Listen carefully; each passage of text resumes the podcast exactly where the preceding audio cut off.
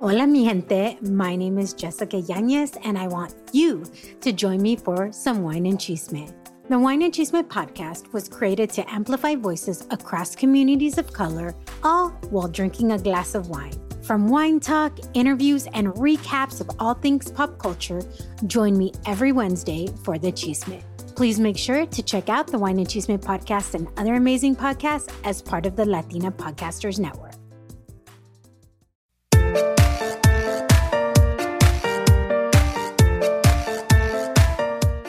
Hola mamacita, yo soy Valentina Izarra y bienvenida al podcast de Mamas con Ganas. Ojo, no seas mal pensada, nuestra palabra mamas sin acento está en inglés y quiere decir mamacitas.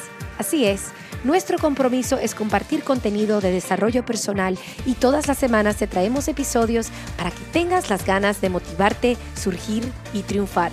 Como decimos en Spanglish, don't be a mama con drama, let's be mamas con ganas. Es decir, no seas una mamacita con drama, seamos mamacitas con ganas.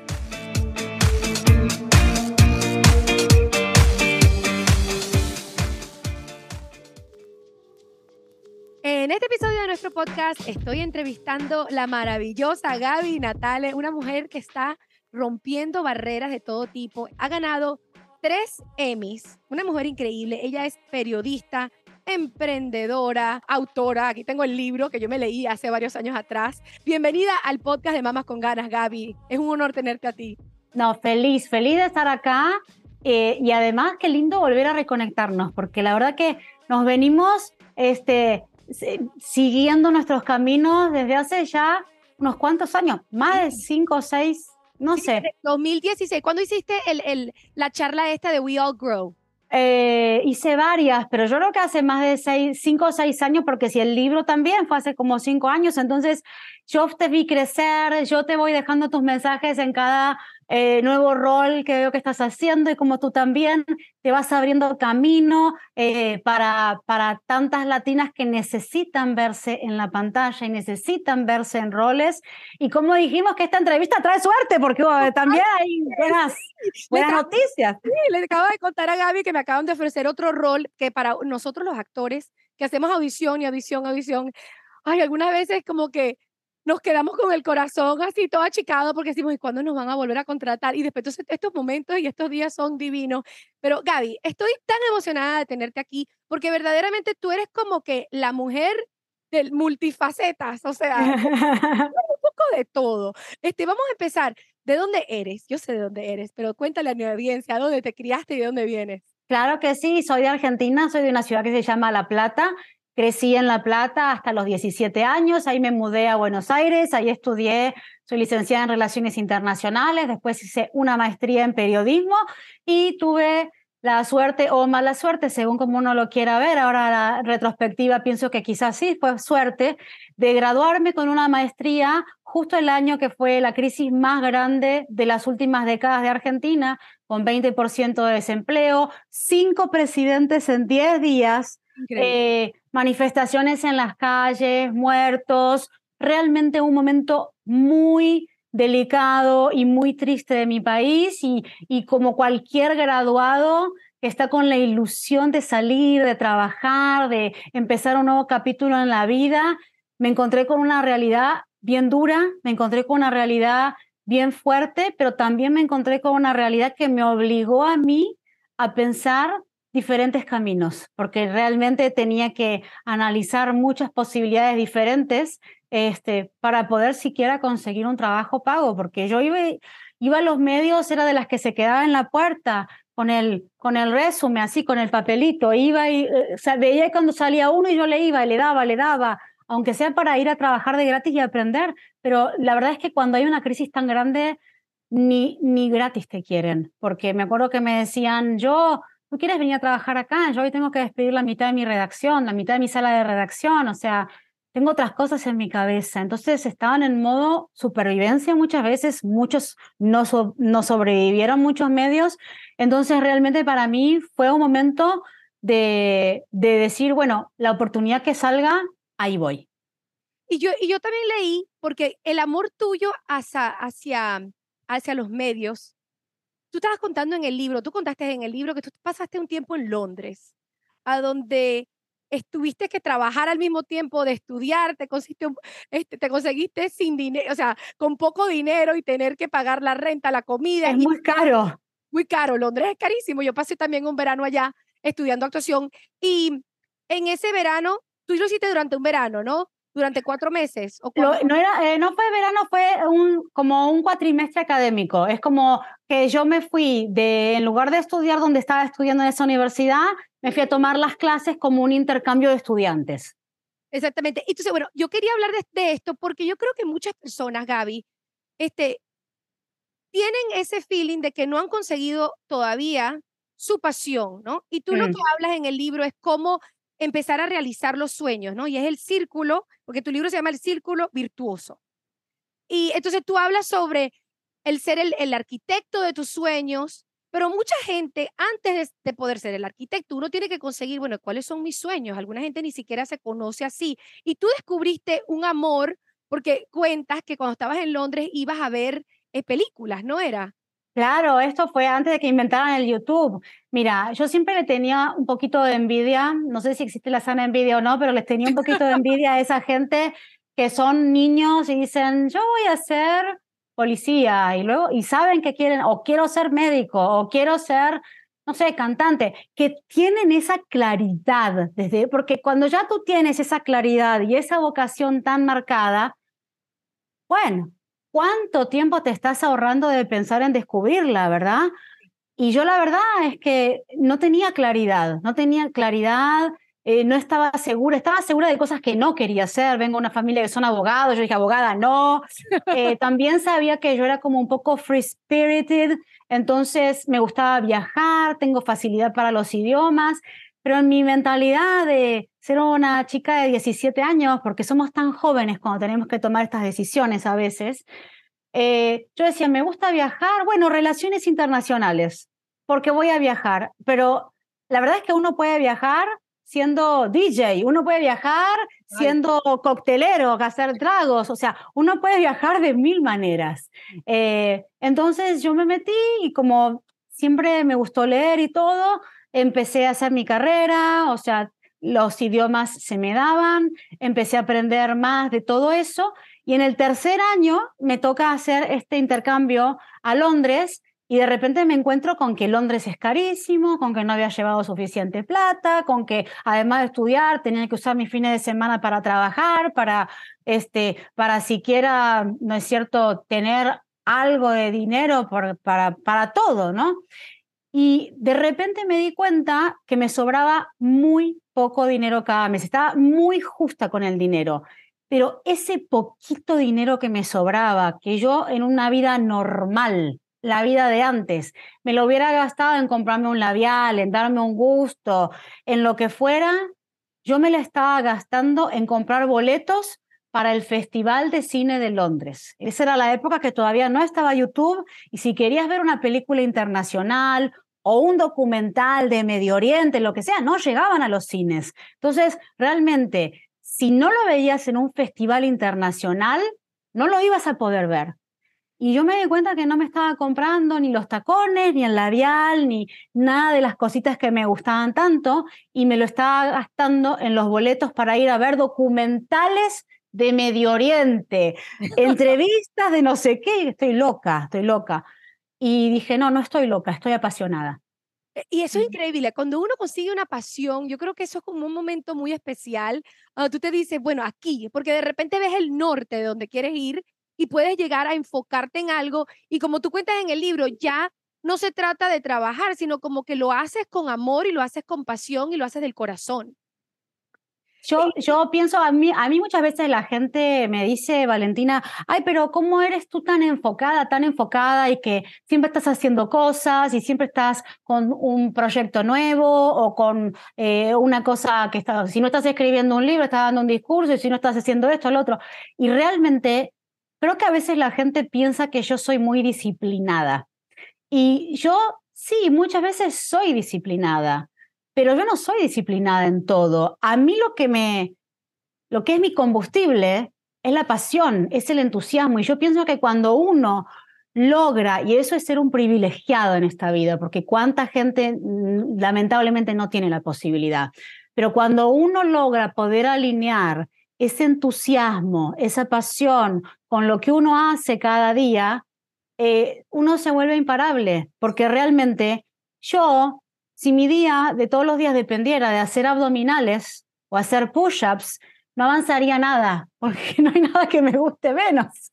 Pero hay gente, tengo amigas que les encanta el fitness y esa es su pasión. Y si no lo hacen un día, se ponen de mal humor y les está faltando algo. Entonces yo creo que es muy importante que uno encuentre o, pueda, aunque sea, plantearse qué es eso que cuando uno lo está haciendo, se te va pasando el tiempo, se te hace más llevadero, te estás divirtiendo, estás interesado. Yo los libros que leo para mi trabajo son libros que leería en mis vacaciones, porque me interesan. Yo también. Y por cierto, el tuyo fue uno de los libros en una de mis vacaciones. El libro de, de Gaby es buenísimo, mamacita. Aparte de que literalmente estás escribiendo sobre mi tema favorito, que es el desarrollo personal. O sea, es este, es divino leer a alguien y se me eriza el cuerpo del, del cuerpo porque eres latina, ¿no? Entonces como que te veo a ti y me veo a mí reflejada. Que bueno, que yo sé que es uno de los temas que a ti te apasiona justamente, es como que darle la luz y como romper las barreras de los estereotipos de lo que es una latina. Cuéntanos un poquito sobre eso. Claro, mira, yo cuando miro para atrás digo, ¿cuál es el común denominador? Porque yo como periodista me gané tres premios Emmys, siendo productora independiente, compitiendo, Emmys nacionales, compitiendo contra la CNN, contra NBC Telemundo, contra Univision, que tiene unos presupuestos y una cantidad de gente trabajando. Y yo digo, ¿cómo fue esto? Y después digo, pero bueno, y como como autora también me tocó, eh, o sea, romper moldes, porque fui la primer latina publicada eh, en la división de liderazgo de HarperCollins, que es una de las cinco editoriales más grandes del mundo. Cuando salió, hablamos del libro en español fue primero, pero después fue el que es en inglés y tuve que grabar el audiolibro en inglés, que también eso fue romper barreras porque no hay audiolibros en inglés narrados con gente that has my accent, que tiene mi acento.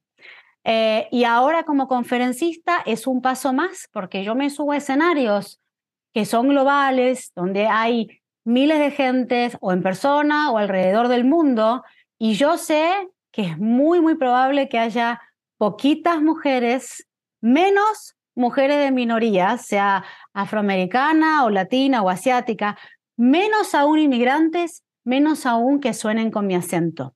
Pero yo por eso a veces siento que aunque a mí a veces me dan miedo las cosas, uno tiene que saber que cuando uno se muestra es algo mucho más grande que lo que te pasa a vos, porque uno le está demostrando a otros que se puede, que no es imposible, que cuando vemos una película y solo muestran a nuestra comunidad como gente que son criminales o como gente que solamente puede acceder a trabajos que son de baja paga o que solamente servimos para ser lindas, para calenturear a la audiencia.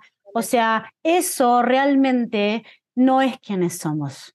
Eh, eh, eso no es contar toda la historia de nuestra comunidad. Entonces, a veces te juro, voy a lugares y sí, me da miedo. A veces me toca hablar en las Naciones Unidas, me toca hablar eh, para corporaciones enormes. Y yo digo, no, pero ¿sabes qué? Yo acá estoy y no soy yo sola, vengo con toda mi comunidad.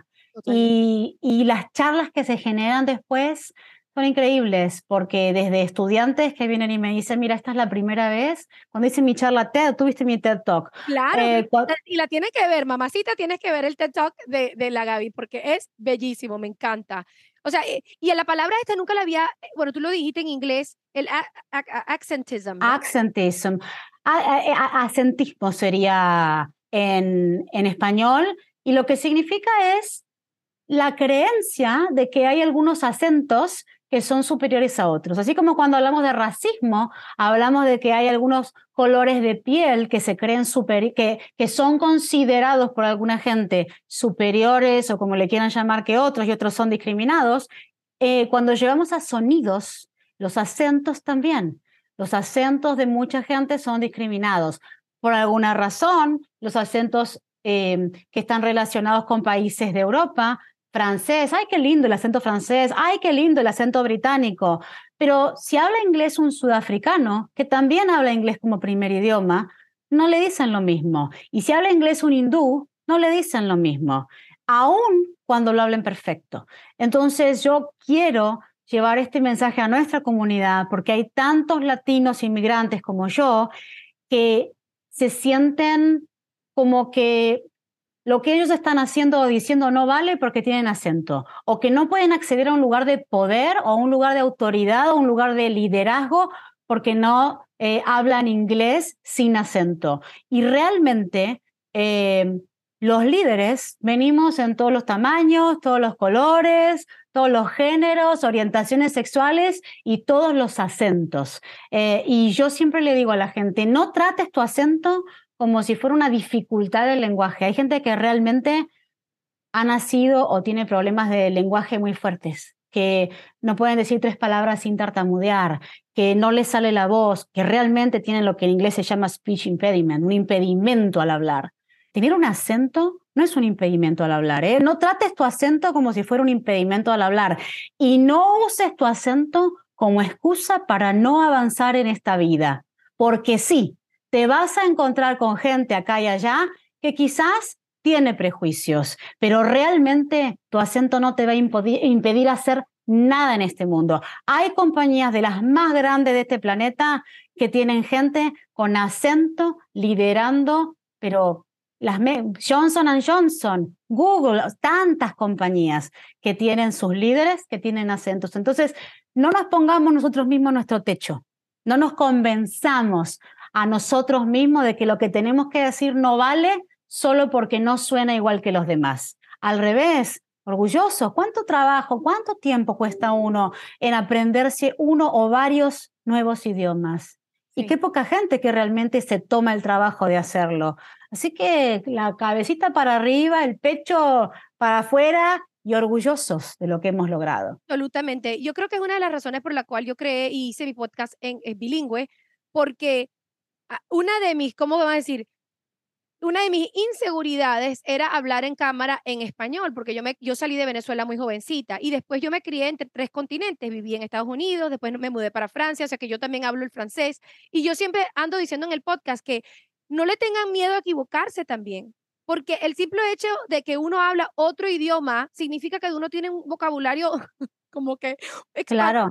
en diferentes idiomas y tal vez algunas palabras se yo, por ejemplo, algunas veces, bueno, como eh, al principio del podcast este, que el episodio con la palabra conferencista, pero porque yo de repente tengo la palabra metida en francés, en inglés, en la cabeza, uno se puede equivocar, pero uno no, no debería como que impedirse a aprender. Es más, a mí me encanta cuando la gente me corrige, porque así sigo aprendiendo y así voy creciendo.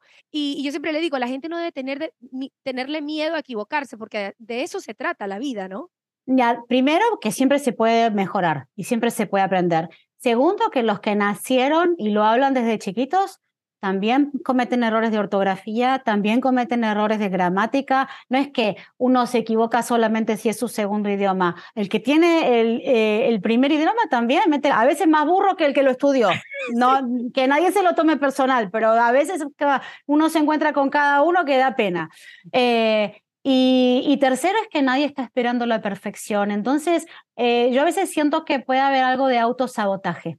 Eh, no hay que sabotearnos, hay que celebrarnos, hay que saber que estamos en un camino, que todos estamos aprendiendo, que todos tenemos algo para dar y que no nos tenemos que limitar por nada de eso. Absolutamente. Ahora, como esto es un podcast de desarrollo personal, Gaby, cuéntanos un poquito sobre el concepto de tu libro, El Círculo Virtuoso. Explícales a mis mamacitas de qué se trata esto, porque yo creo que esto aplica también cuando uno tiene la meta, por ejemplo, de aprender un idioma, pero puede ser cualquier otro sueño que uno quiere realizar. Cuéntanos un poquito sobre el Círculo Virtuoso. Claro que sí. Bueno, el Círculo Virtuoso es la respuesta a una pregunta que yo me hice después de más de 15 años de entrevistar a gente increíble, gente que eran los mejores de lo mejor en lo que hacían. O sea, si era deportista, era el que había ganado la medalla olímpica. Si era eh, cantante o músico, era el que se había ganado el Grammy. Si era mm, en los negocios, tenía, había fundado de la nada una mega empresa que después despegó, etc. Y yo, después de tanto tiempo entrevistar a esta gente, un día me hice una pregunta bien simple pero bien profunda y la pregunta fue, pero ¿qué tiene toda esta gente en común? Porque las profesiones son diferentes, las nacionalidades son diferentes, las crianzas son diferentes, las culturas eran diferentes. Entonces dije, yo, mi trabajo es ponerme como un detective y empezar a poner más atención y darme cuenta que tiene que haber cosas en común. Entonces, esas cosas en común es lo que yo llamo el círculo virtuoso, que es un círculo eh, eh, compuesto de siete arquetipos que van desde el principio. El primer arquetipo es el soñador, que es el que nos permite visualizar ese sueño. Después viene el arquitecto, que nos permite planear. El hacedor, que es el que ejecuta. El aprendiz, que nos permite perfeccionar lo que hacemos. El guerrero, que es el de perseverar, porque mucha gente se da por vencida de manera prematura. Después viene el campeón, que es en el momento de nuestro logro. Y después viene el último, que es uno de mis favoritos, porque yo a los campeones, que son los que lograron eso que querían, les pregunto, campeón, ¿qué estás haciendo con tus logros? ¿Para qué estás usando esos logros después de tanto esfuerzo? Y la gente que usa sus logros para hacer de este mundo un lugar mejor, la gente que usa sus logros para, para dejar un impacto positivo en este mundo, eh, la que devuelve algo de lo que esta vida le dio, inspira. Y esos son los que se convierten en el séptimo y último arquetipo, que es el líder. Y se llama el círculo virtuoso porque con tu próxima idea, con tu próximo proyecto, se da la vueltita otra vez. ¿Dónde vas? De vuelta al principio, a ser un soñador, a ser un arquitecto y así, porque lo único constante en esta vida es el cambio y el crecimiento. Oh my God. Oh, mejor dicho, imposible. Me encanta.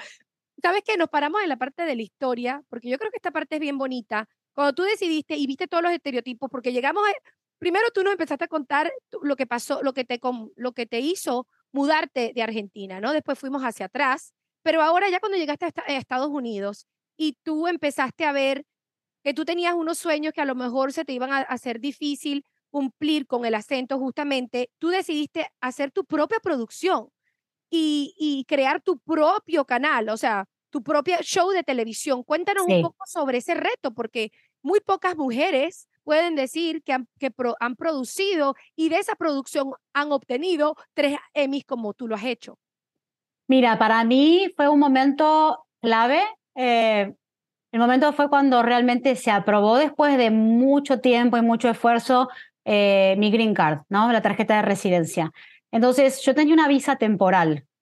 Eh, y cuando tienes una visa temporal, realmente uno hace lo que puede, trabaja a quien le, para el que le da trabajo, eh, y por supuesto que sí señor, no señor, sí señor, no señor, pues no te vas a hacer la loca, o vas a pedir más plata, o vas a decir, no, este día no puedo, porque si te echan de ese trabajo, tú pierdes el estatus en este país, te quedaste sin visa. Yo era no solamente yo, sino que mi marido, su estatus legal también dependía del mío, entonces era mucha presión, mucha responsabilidad. Mi salario en ese momento era 27 mil dólares. Entonces, bueno, cuando realmente se aprueba la tarjeta de residencia, es como un momento en la vida que uno tiene mucha presión y de repente hace así. Ah, Dios, Dios. Ahora, si quiero, me puedo cambiar de ciudad, me puedo cambiar de trabajo, puedo pedir un aumento, puedo abrir mi propio negocio, puede ir a la universidad y estudiar y trabajar al mismo tiempo. O sea, se abrió un mundo de posibilidades para mí, Valentina. Entonces yo dije, vengo de tan lejos, como que hice tantos sacrificios para realmente tener esta oportunidad. ¿Qué es lo que de verdad quiero hacer con mi vida, con mi carrera, con mi mensaje? Porque si hice todo eso, no es para agarrar y hacer algo que después me guste más o menos, ¿no es cierto? Si había hecho tanto sacrificio y tanta cosa, es para hacer algo que realmente fuera algo que tuviera un sentido especial para mí. Y yo me daba cuenta, trabajaba en noticias locales en ese momento, en un pueblo muy chiquito, que en la industria de noticias locales, siendo una latina joven, trabajando frente a cámara, eh, te encasillaban y solo te permitían ser o, la reportera eh, que hacía entretenimientos y el weather, o sea, la, la, sexy que tiene que estar mostrando todo el día.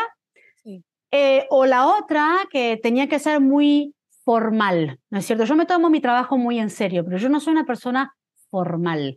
Entonces, no había lugar para espontaneidad, no había lugar para personalidad propia, tenía que estar como un robot con una voz así grave en otras noticias. Entonces dije, pero yo no soy ni la robot, ni soy la calienta, calienta gente, o sea, yo no soy ninguna de estas, o sea, la verdad, yo voy a hacer mi historia. Entonces, eh, la verdad es que ahí fue el comienzo de decir, bueno, yo me voy a mostrar como yo soy, yo voy a decir lo que yo pienso y yo voy a crear un contenido eh, que muestre a las mujeres y a mi comunidad latina con el respeto y la dignidad que yo creo que nos merecemos. Y eso fue en el año 2007, o sea, hace un montón de tiempo.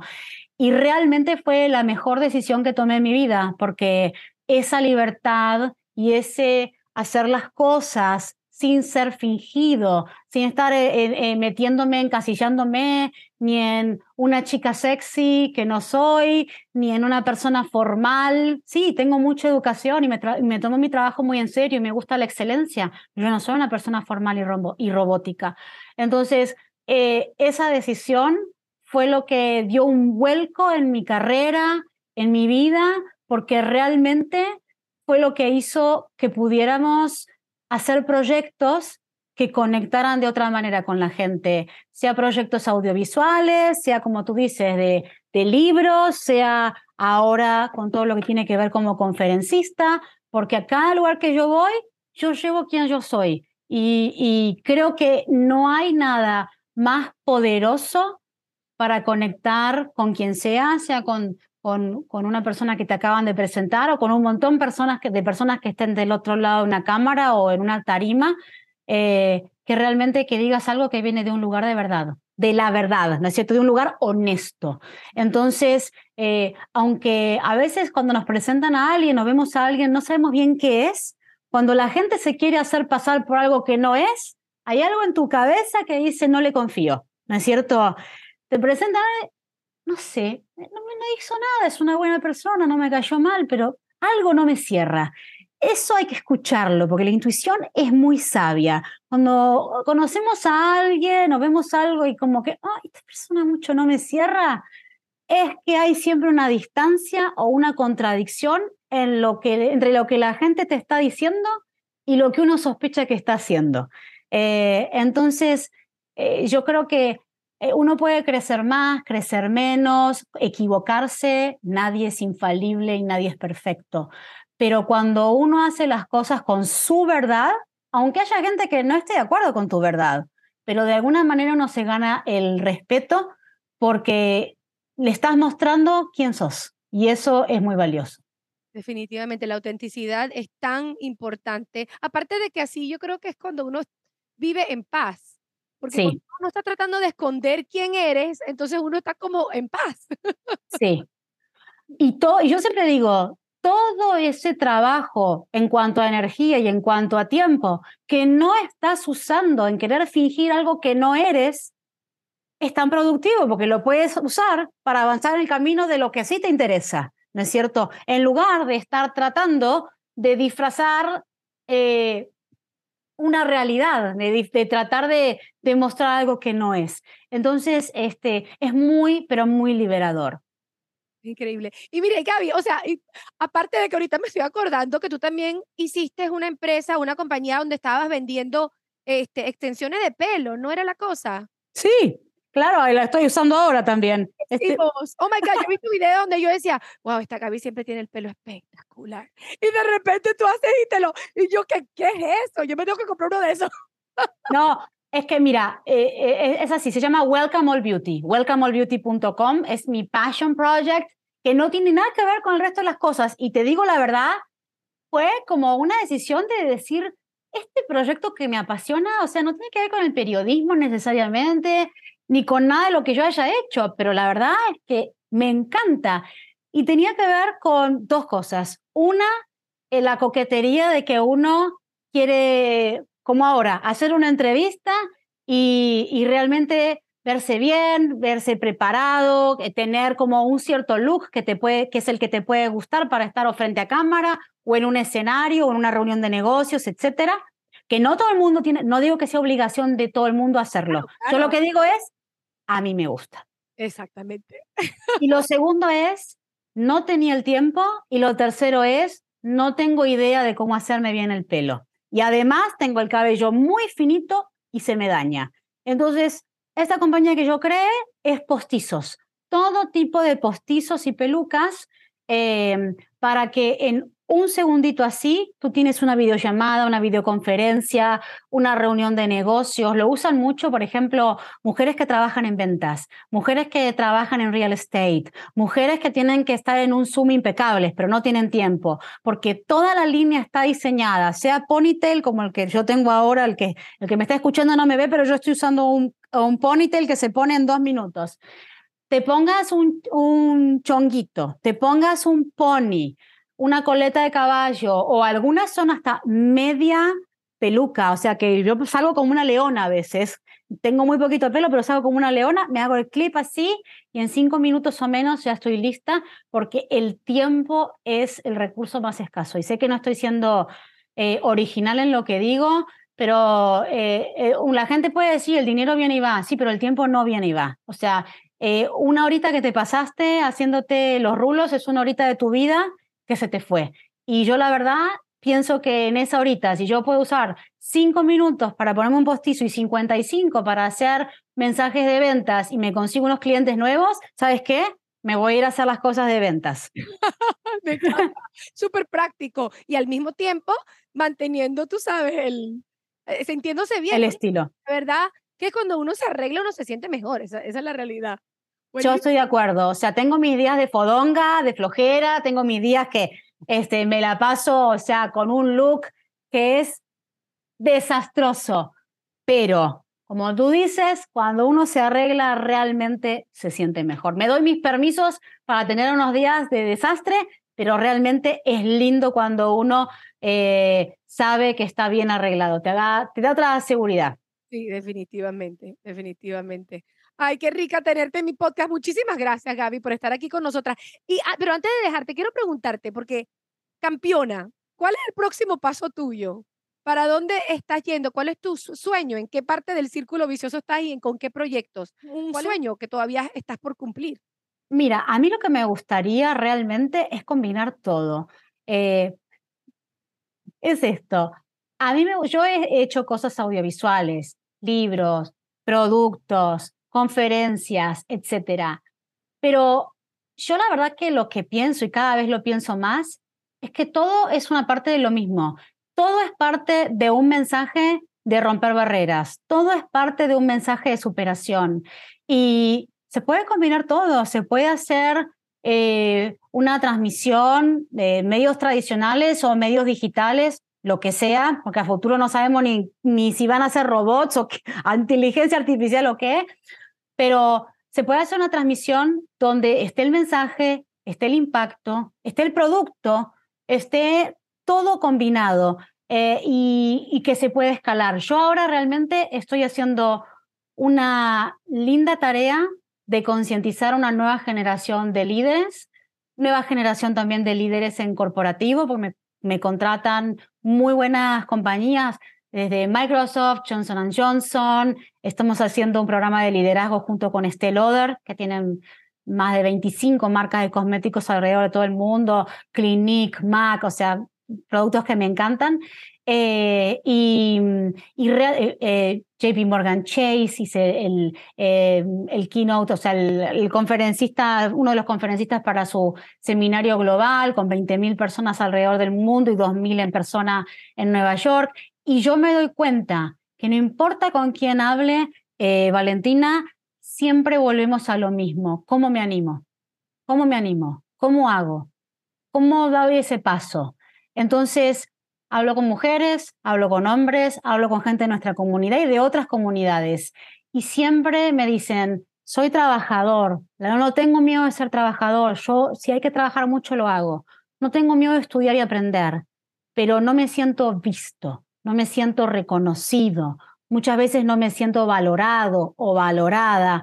Entonces, creo que hay un gran espacio ahí para darle a la gente las herramientas para que se animen. Pero animarse empieza primero con quererse y aceptarse como uno es. Porque si yo me estoy diciendo todo el día, soy una basura, soy la peor, eh, no te van a aceptar, te vas a subir a ese escenario y con tu acento, ¿quién te va a tomar en serio? Si yo soy la primera que me estoy boicoteando y me digo puras mierdas, perdón, excuse my French, me digo puras mierdas antes de un momento importante, yo soy la primera que no me estoy eligiendo y no te va a elegir nadie hasta que no te elijas tú primero. Entonces, nuestra primera tarea es elegirnos. Y una vez que nosotros realmente nos elegimos, nos damos el valor, nos vamos a respetar, ahí sí se abre la puerta de que mucha otra gente te elija. Pero es muy difícil que te elijan otros a menos que primero tú te elijas a ti mismo primero. Definitivamente, definitivamente. Bueno, Gaby, bueno, sigue cosechando todos esos éxitos. Aquí estaré yo viendo todos tus logros futuros. Me emociona mucho todo lo que estás haciendo. Cuéntale a mi audiencia a dónde te puedes seguir en las redes y a dónde pueden conseguir en, en el Internet. Claro que sí. Bueno, eh, muchísimas gracias. Yo acá también, echándote porras y siguiendo tu camino. ¡Ey! Y esta entrevista trae suerte, suerte. espérate, trae suerte y a los que están escuchando también, ya mismo les están lloviendo, les, están, les estamos mandando las bendiciones, les estamos mandando las oportunidades, les estamos mandando ese llamado que están esperando de amor, de dinero, de salud, de trabajo, de sexo, de lo que quieran, de lo que quieran. Estamos mandando las mejores vibras que se les, que se les concede y se les concrete. Amén, eh, amén.